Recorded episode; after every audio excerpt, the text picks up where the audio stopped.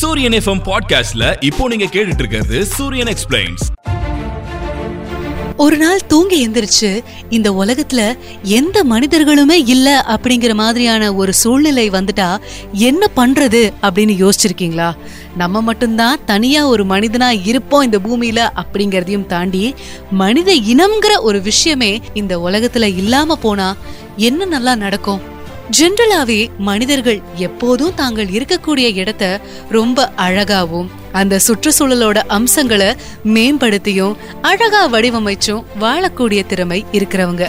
ஆனா அவங்களுக்கு மனித இனம் மட்டும்தான் ஒரே இனம் இந்த பூமியில வாழுது அப்படிங்கிற ஒரு நினப்பு இருந்துகிட்டே இருக்கும். மற்ற உயிரினங்களுக்கும் சொந்தமான பூமி அப்படிங்கறதையே பல நேரத்துல மறந்துடுறாங்க. அப்படி திடீர்னு ஒரு நாள் மனிதர்கள் காணாம போயிட்டா என்ன நல்லா நடக்கும் தெரியுமா?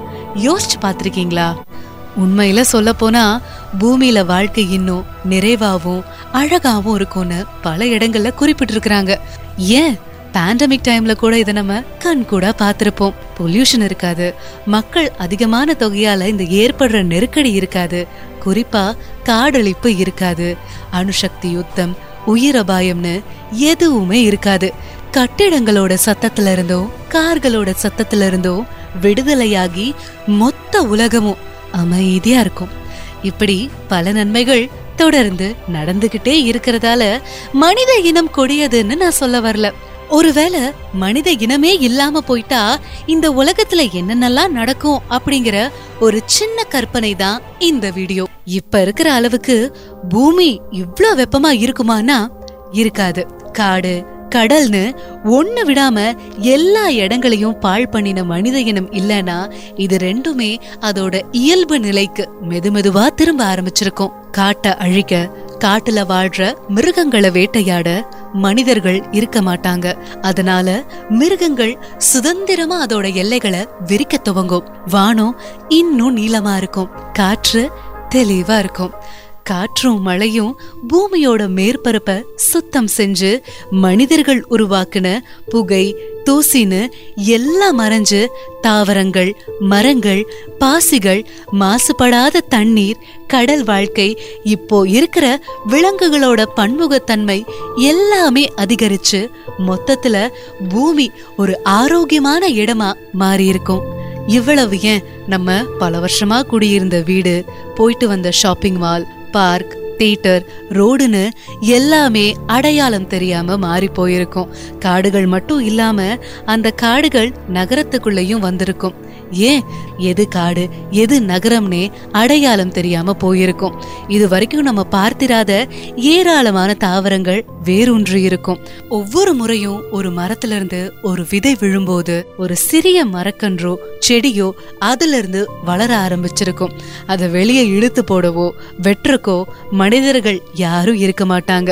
அப்படியே இன்னும் கொஞ்ச நாள்ல மக்கள் கட்டின அணைகளும் மதகுகளும் அரிச்சு போய் மனித இனம் உருவாக்குன ரோட்ஸ் ஹைவேஸ் பிரிட்ஜஸ் பில்டிங்ஸ்னு எல்லாமே விரிசல் விட ஆரம்பிச்சிருக்கும். கட்டிடங்களை பராமரிக்கவோ பெரிய பெரிய தொழிற்சாலைகளோட மிஷினரிஸை இயக்கவோ ஏன் கார் பைக் மாதிரியான சாதனங்களை இயக்க கூட ஆள் இருக்க மாட்டாங்க.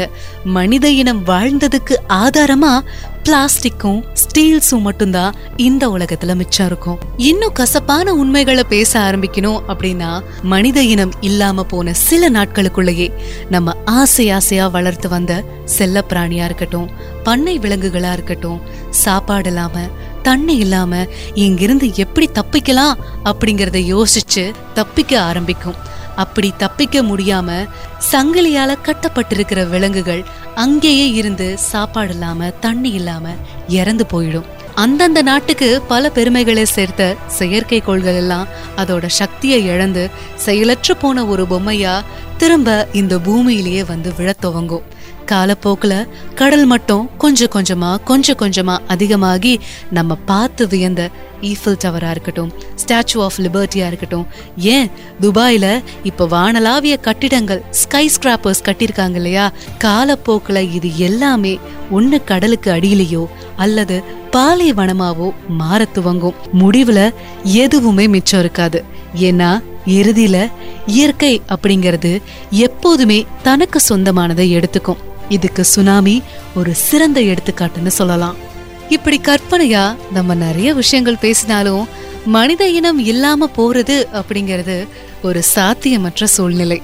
சோ இருக்கிற இடத்தோட அருமை தெரிஞ்சு இது இன்னும் எப்படி பெட்டர் பிளேஸா மாத்தலாம் அப்படின்னு தொடர்ந்து அறிஞர்களா இருக்கட்டும் அறிவியல் வல்லுநர்களாக இருக்கட்டும் ஆராய்ச்சி பண்ணிகிட்டே தான் இருக்க போறாங்க.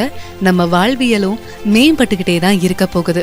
அது கூடவே இந்த பூமியானது மனித இனத்துக்கானது அப்படிங்கிற ஒரு மைண்ட் செட் இல்லாம பல உயிர்களுக்கும் இது வாழ்வாதாரமா இருக்கு அப்படிங்கிறத புரிஞ்சுக்கிட்டாலே போதும்.